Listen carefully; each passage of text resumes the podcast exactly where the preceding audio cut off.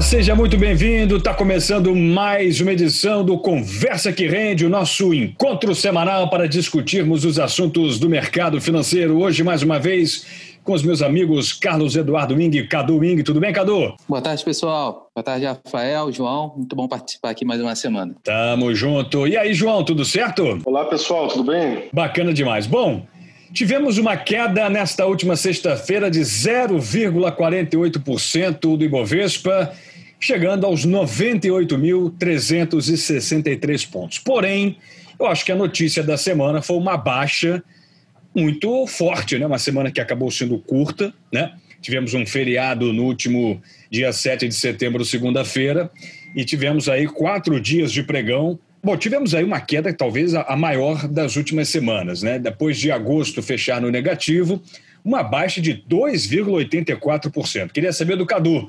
Você consegue diagnosticar, Cadu, exatamente o que é que pegou para a semana do índice brasileiro ser tão negativo? É, vamos lá, vamos tentar explicar o que, que aconteceu aí nessa semana, o que, que levou a essa, essa queda um pouco mais acentuada. Como a gente vinha falando nas, nas últimas vezes, a gente começa a perceber que a bolsa ela vem perdendo, né? Isso não só aqui no Brasil, mas ali fora, lá fora também, né? Vem perdendo um pouquinho do ímpeto. É, essa volatilidade ela vem ganhando intensidade. Essa semana a gente começou na segunda-feira com feriado aqui no Brasil. A, a bolsa americana, se não me engano, estava fechada também com feriado do Labor Day, né? O Dia do Trabalhador. E a gente teve dados um pouquinho mistos, né? O que, que acabou pesando um, um pouco mais?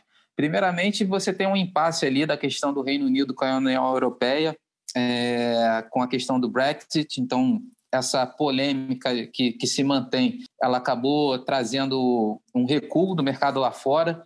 Ao mesmo tempo, nos Estados Unidos, democratas e republicanos não chegaram num acordo sobre um novo pacote de ajuda. Isso tudo gera uma incerteza sobre a capacidade da recuperação observada né, na economia americana prevalecer nos próximos meses. Então, basicamente, esses dois fatores ali, né, pegando o cenário externo, foram o que trouxe um maior receio do mercado de maneira geral, uma maior cautela. A gente observou no, no início da semana né, algumas empresas tendo quedas bastante expressivas. Né, as empresas de tecnologias foram três dias ali de queda. É, depois, basicamente, ali você teve uma pequena recuperação e isso a gente começa a, a ver, né? O, o impasse também em relação aos Estados Unidos e China, com os Estados Unidos talvez pensando em fazer novas restrições nos acordos comerciais e conforme a gente vai se aproximando das eleições americanas, a tendência é que essas tensões elas se tornem né, cada vez mais relevantes e tragam um pouco mais de incerteza. Por outro lado, é, o que a gente observa nesses movimentos, pelo menos olhando para a bolsa brasileira, é que o volume de financeiro, né, dos negócios, ele reduziu.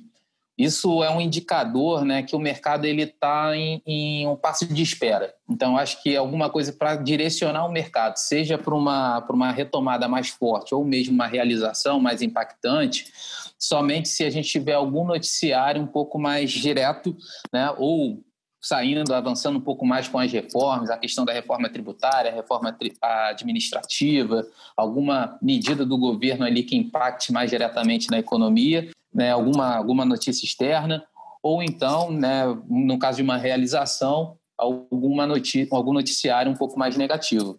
Se não, não tendo nenhum desses casos, a tendência é que o mercado caminhe um pouquinho de lado. A gente teve dados do IPCA, que vieram né, meio em linha com o que o mercado já estava esperando, teve uma desaceleração em relação ao mês anterior, então a inflação ainda segue bastante controlada, mas quando a gente olha para a curva de juros, a gente percebe que o DI ele subiu, provavelmente um pouco mais relacionado com a questão fiscal do Brasil.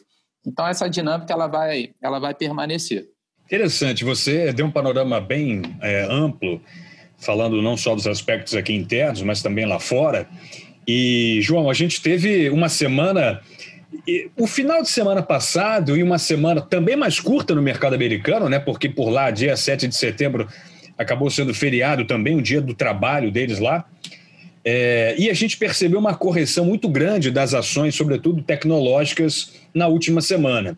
Mas elas se recuperaram, né? Nesta semana houve ali uma realização e terminaram no positivo, assim como as ações da Europa. O estoque 600 subiu 1,67 nessa semana. E as ações brasileiras caíram. No mercado que geralmente é tão correlacionado, a gente teve uma descorrelação. É, será que o investidor brasileiro também está querendo realizar um pouco os seus lucros, que foram muito grandes, né? A Bolsa Brasileira foi uma das que mais subiram é, depois da crise da pandemia. Você consegue identificar também esse movimento? Assim, falando de correlação, acho que a gente tem que tomar muito cuidado com isso. Você vê que é, ela, a correlação também é uma variável, né? ela muda ao longo do tempo. É, no Brasil, por exemplo, é, você vê que a Bolsa Brasileira sempre foi inversamente proporcional com, com o dólar. Né? O dólar ele desvalorizava, a Bolsa subia, e o contrário acontecia também.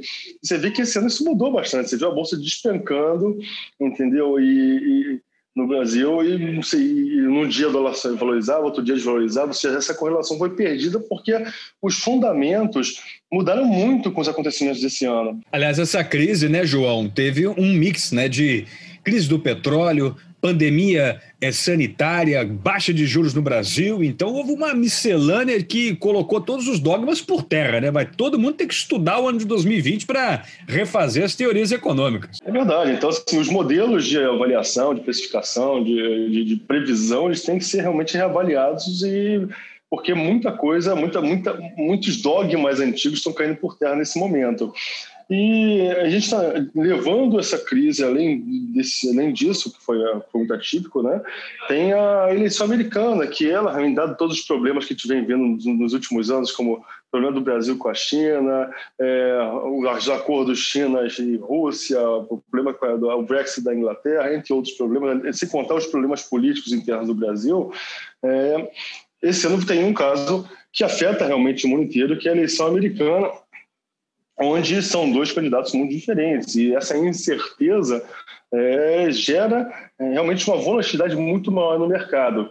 E se a gente levar em considerações que temos candidatos antagônicos no ponto de vista do mercado financeiro, por exemplo, um quer manter ou, ou reduzir a alíquota de imposto sobre ganho de capital no, no, no, no, mercado financeiro, outro quer dobrar a alíquota para 40%. Então, é, quando o investidor olha, não, não tem uma visão clara de quem que realmente que vai levar isso, e a gente está falando do maior mercado do mundo, é, esse vai e vem de pessoas entrando na bolsa, saindo da bolsa, gera uma volatilidade que é difícil prever e afeta o mundo inteiro. Afinal, é onde o dinheiro vai, de onde o dinheiro sai, e afinal é o país que tem a, a, o poder sobre a moeda de reserva, principal moeda de reserva mundial.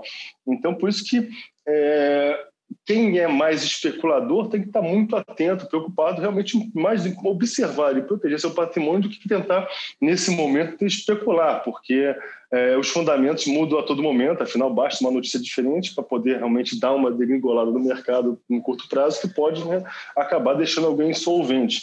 E, enfim, ao passo que a gente vai chegando na eleição americana, é, isso vai, é, eu falei, os humores vão ficando cada vez mais é, exaltados até que a gente tenha um, realmente um final mais bem definido em relação a isso e, e somente após é, o, o, a conclusão que a gente vai ter realmente uma real noção, do, uma expectativa mais precisa do realmente qual vai ser o próximo é, caminho que essa economia da, vai, vai tomar, dadas as decisões políticas. E a gente, como Brasil, eu, eu sempre digo que o Brasil ele está para uma, uma venda descoberta de opções é, no mercado, no, quando a gente fala no contexto de ativos no mundo inteiro, né? Afinal, nós somos uma, uma economia emergente com nenhuma estabilidade política e econômica.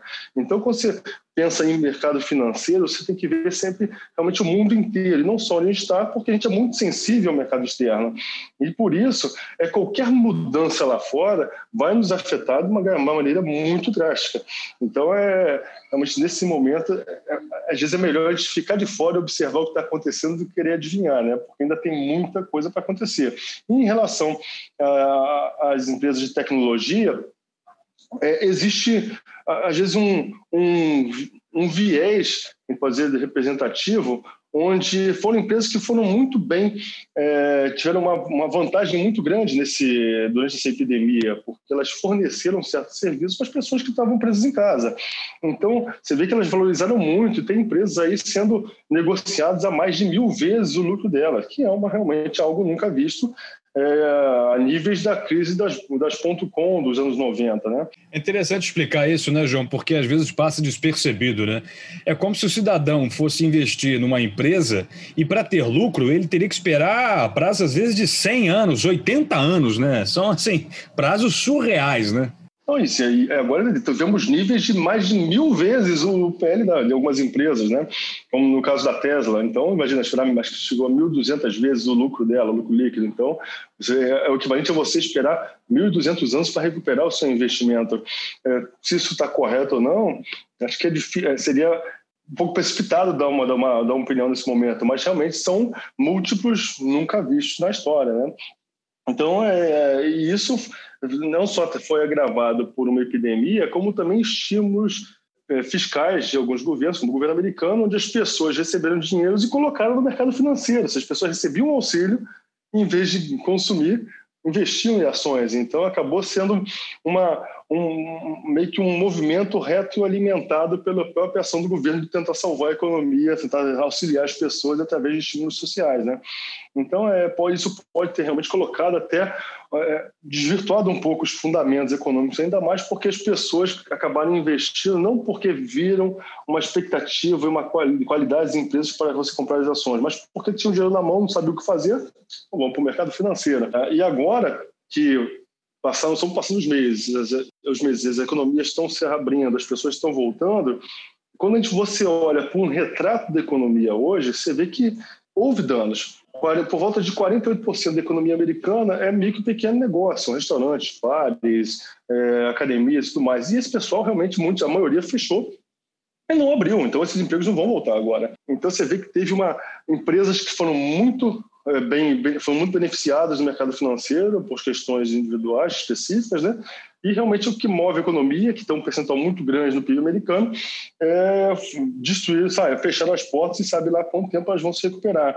Então, assim, quanto tempo vai demorar para que realmente esse dano, esses problemas causados pela economia vão ser realmente é, refletir no mercado financeiro. E, por outro lado, você vê um governo americano que está tá com um índice de endividamento de 135% do PIB, ou seja, níveis muito altos, nunca visto antes, perdendo para poucos países hoje em dia no mundo. Acho que somente uh, Japão e alguns outros países têm uma dívida mais alta que os Estados Unidos. Então, dado que o dólar é uma moeda de reserva, a gente pode esperar que isso vai ser, pode em algum momento, quando a economia americana voltar a aquecer, pode gerar consequências na moeda americana em relação a outras moedas, a gente, a gente não sabe, né? e, e o timing, isso quando acontecer, é complicado. Então, realmente, neste momento, a gente tem que ficar muito mais de olho em proteger o nosso patrimônio, ao invés de tentar buscar a próxima grande tacada do mercado financeiro. Perfeito. Cadu, é, sua opinião sobre esse assunto. É momento realmente de proteção de capital? Você acredita que o cenário mundial, e trazendo aqui também para a nossa cozinha, para a nossa realidade brasileira, é de proteção? Inclusive, queria lançar a pergunta: é, você acha que a Bolsa Brasileira está refletindo um pouco desse sell-off, né? essa venda de realização que as bolsas americanas também estão ali refletindo? É, é um, é um cenário que é um pouco confuso porque dentro de tudo que foi colocado, né, a gente percebe que a dinâmica do mercado hoje ela está muito diferente de outros tempos. Então, até para você conseguir fazer um comparativo, às vezes ele não é, é, ele não, não, não serve muito como referência a gente olhar né, em outras crises, em outros momentos, porque o que a gente percebe hoje é, um, é uma coisa bastante singular. O, o, o que, que eu posso dizer? É, claramente do que a gente já vinha falando, né, essa incerteza ela vai permanecer. As eleições americanas ela traz uma dinâmica um pouco mais volátil para o mercado. As incertezas internas em relação à parte política e fiscal elas adicionam ainda ainda mais pimenta nesse caldeirão. Então o, o, é difícil dizer que, que, que não tem oportunidade. Oportunidade é claro que tem. É, eu acho que dá para fazer sim é, algumas apostas, só que você tem que estar tá bem fundamentado, tem que estar tá sabendo bem o que você está fazendo, ter um horizonte muito claro daquele investimento que está sendo feito e, e fazendo o dever de casa, fazendo acompanhamento, conversando com, com seu assessor, enfim, sendo bem, bem informado em relação a, aos investimentos que, que, que estão sendo feitos. O que, que a gente consegue perceber? Por exemplo, a gente viu uma melhora nos dados das vendas no varejo. Então, automaticamente a gente percebe as economias começando a abrir. No Brasil, especificamente, a gente viu que os dados né, da contaminação, do Covid, elas vêm caindo, mesmo com o aumento da, da movimentação, né, da circulação das pessoas. A gente viu vários noticiários, principalmente no feriado, de aglomerações, e ainda assim os dados que são atrasados, né, eles não são ali em tempo real, a gente só consegue ver o efeito disso alguns dias depois, o pessoal fala ali, né, duas semanas, 14 dias, mas a percepção é que a gente já deve, já deve ter atingido, né, aquela imunização de rebanho, então a tendência é que o mercado ele vá se abrindo. Então pode, pode aparecer oportunidade em empresas que ainda não andaram e que foram mais afetadas durante o período, né, do, do lockdown, do lockdown mais, mais severo, vamos botar assim. Para tentar exemplificar o que você está argumentando, Cadu, tivemos as ações da Azul, por exemplo, crescendo durante essa semana, é, se não me engano, algo perto de 8%, né? Eles divulgaram o aumento de fluxo, enfim, as empresas aéreas mostrando um certo respiro. Tivemos lá o acordo da Latam nos Estados Unidos, o que dá um horizonte um pouco melhor em relação a perspectivas, né? Então, é, esse argumento está tá, tá embasado com fatos do mercado financeiro. Exatamente. Então, eu acho que tem oportunidade em papéis que foram mais afetados e não chegaram a acompanhar, porque durante esse lockdown a gente viu muito empresas de tecnologia subindo, né? A gente vai falar aí de Magazine Luiza, Via Varejo, a Betol, né? a B2W.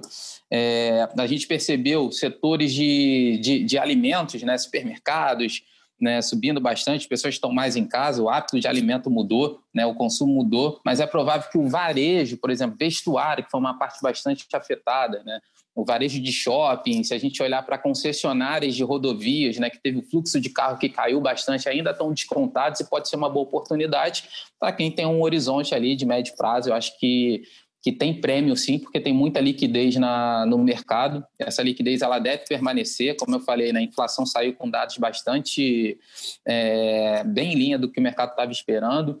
Então a gente não deve ter pressão inflacionária a princípio, né? Não gosto de afirmar, mas assim, a princípio a gente não tem nada, nada no radar que, que leve a considerar uma inflação muito, muito elevada no curto prazo.